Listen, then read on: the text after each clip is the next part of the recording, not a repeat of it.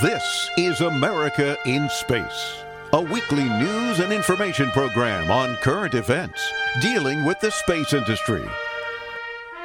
Welcome, and thanks for joining me today. I'm Dawn Meyer, Space Coast News Editor. On September 24, 2023, I was glued to the television watching the OSIRIS-REx capsule containing a sample of the asteroid Bennu inside return to Earth by touching down at the Department of Defense's Utah Test and Training Range. I was fascinated to watch that sample being returned from an asteroid, and now it's at its permanent home at the Johnson Space Center in Houston. This is the first U.S. asteroid sample returned to Earth. Two previous Japanese Aerospace Exploration Agency or JAXA missions, the Hayabusa 1 and 2, returned samples in 2005 and 2016 respectively. The initial curation process for OSIRIS-REx sample of asteroid Bennu is moving a little slower than anticipated, but it's for the best of reasons. As they're saying, the sample runneth over. There's an abundance of material found when the science canister lid was removed earlier last month that has meant that the process of disseminating the TAG-SAM or touch and go sample acquisition mechanism head, which holds the bulk of the material from the asteroid, is off to a methodical start. The mission has been seven years in the making, from the initial launch in 2016 to the sample collection in 2020 to the return on September 24, 2023, and it's been quite an ordeal. Here is Dr. Becky Smethurst, astrophysicist at the University of Oxford, to describe the OSIRIS-REx mission. Let's start with a little quick recap on OSIRIS-REx. So the mission was launched on the 8th of September 2016 on an Atlas V rocket from Cape Canaveral in Florida in the USA. Liftoff of OSIRIS-REx. And it arrived at Bennu a few years later in December 2018.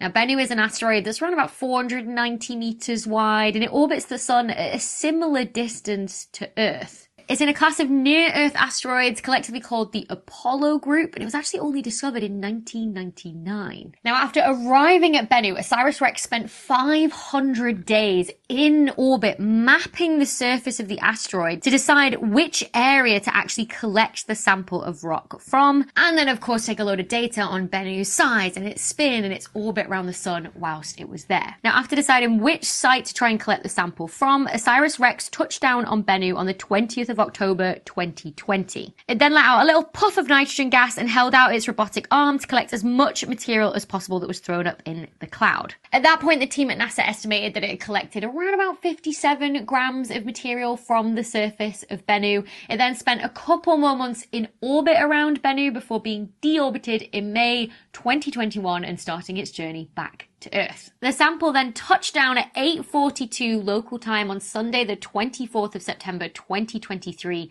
in the Utah desert after a 7.1 billion kilometer round trip.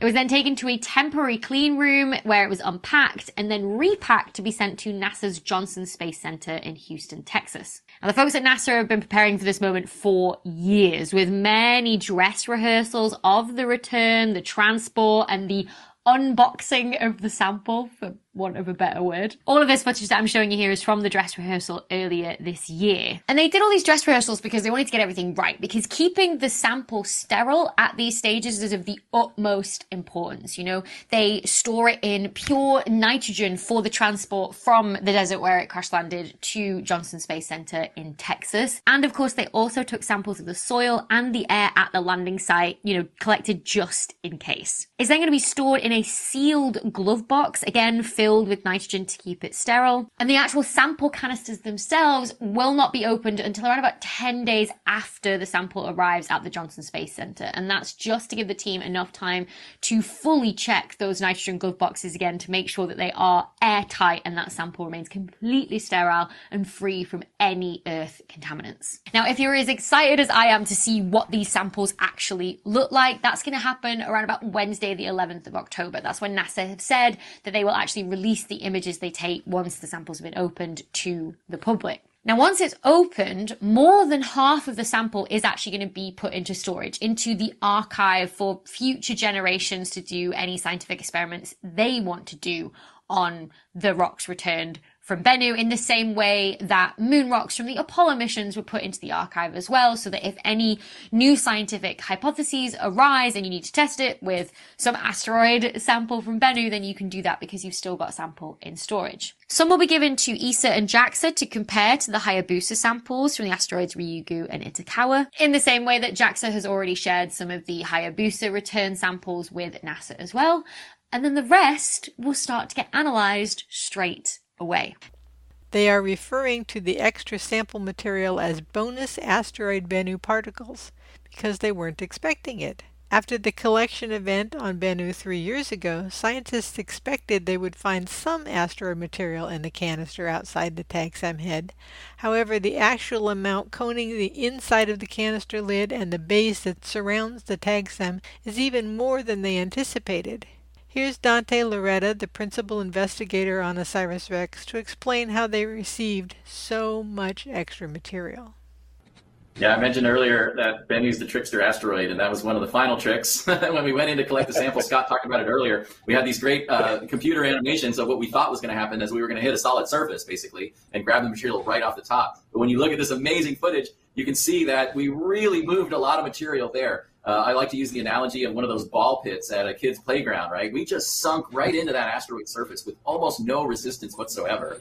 And we went in, you know, about um, a foot and a half, like the length of my arm, down into the subsurface of the asteroid, where we predicted we might go down an inch or so at the most. So it was very soft. And as we analyzed the data, we realized that's because the density was incredibly low. It's about one sixth the uh, bulk density of your average rock on Earth and about one half the density of water ice, which is one of the lowest density uh, major solid materials that we know of in the solar system. So Bennu really surprised us in a good way in this case because we went so deep and we were uh, in contact with the asteroid for a lot longer than we expected. We got a lot more material than we had uh, designed the mission to. Scott Sandford, the science lead for the sample return, and Dante Lauretta are describing a few of the plethora of tests that would be done on the sample and bonus sample at the Johnson Space Center. So I know we have over 200 scientists uh, using about 60 different analytical techniques.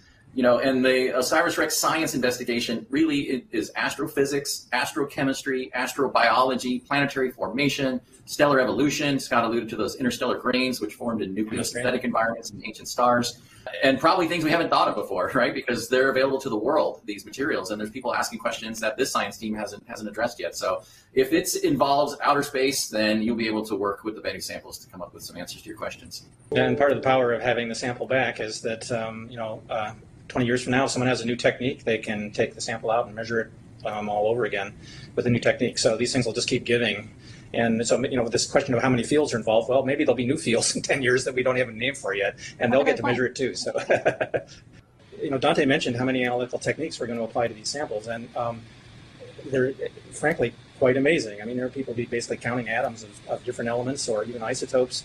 Uh, tearing these rocks apart down at the atomic scale, and there'll be people worried about these rocks at the molecular scale, and there'll be people worried about these rocks at the mineralogical scale um, uh, for minerals, and um, the petrologists will want to know which minerals are next to other minerals because that tells you something about the environment and, the, and puts constraints on what has happened. And um, and they're all amazing in their own right. I mean, they all provide information which is um, really unique. That's why we're using them all. So I'd be hard pressed to say one's better than any of the others. What'll really be powerful is the use of all of them in combination, because then you can see, you know, every, every technique will see some things that make sense and some things that puzzle them, and the things that puzzle them may be addressable by information that comes from another technique. And so, sharing our data, putting it all together, is going to allow us to figure some things out that no individual technique would sort out.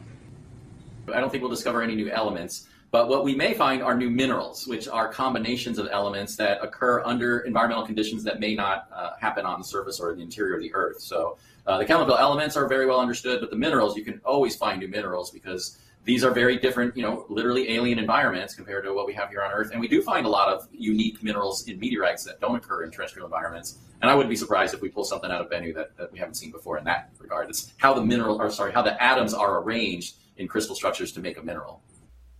And the analysis will continue for decades to come, as Dante Lauretta said. Yeah, I'm really proud of the OSIRIS-REx legacy already. We've done a phenomenal job characterizing asteroid Bennu at a higher resolution than any other planetary body in the solar system. So that already is unprecedented.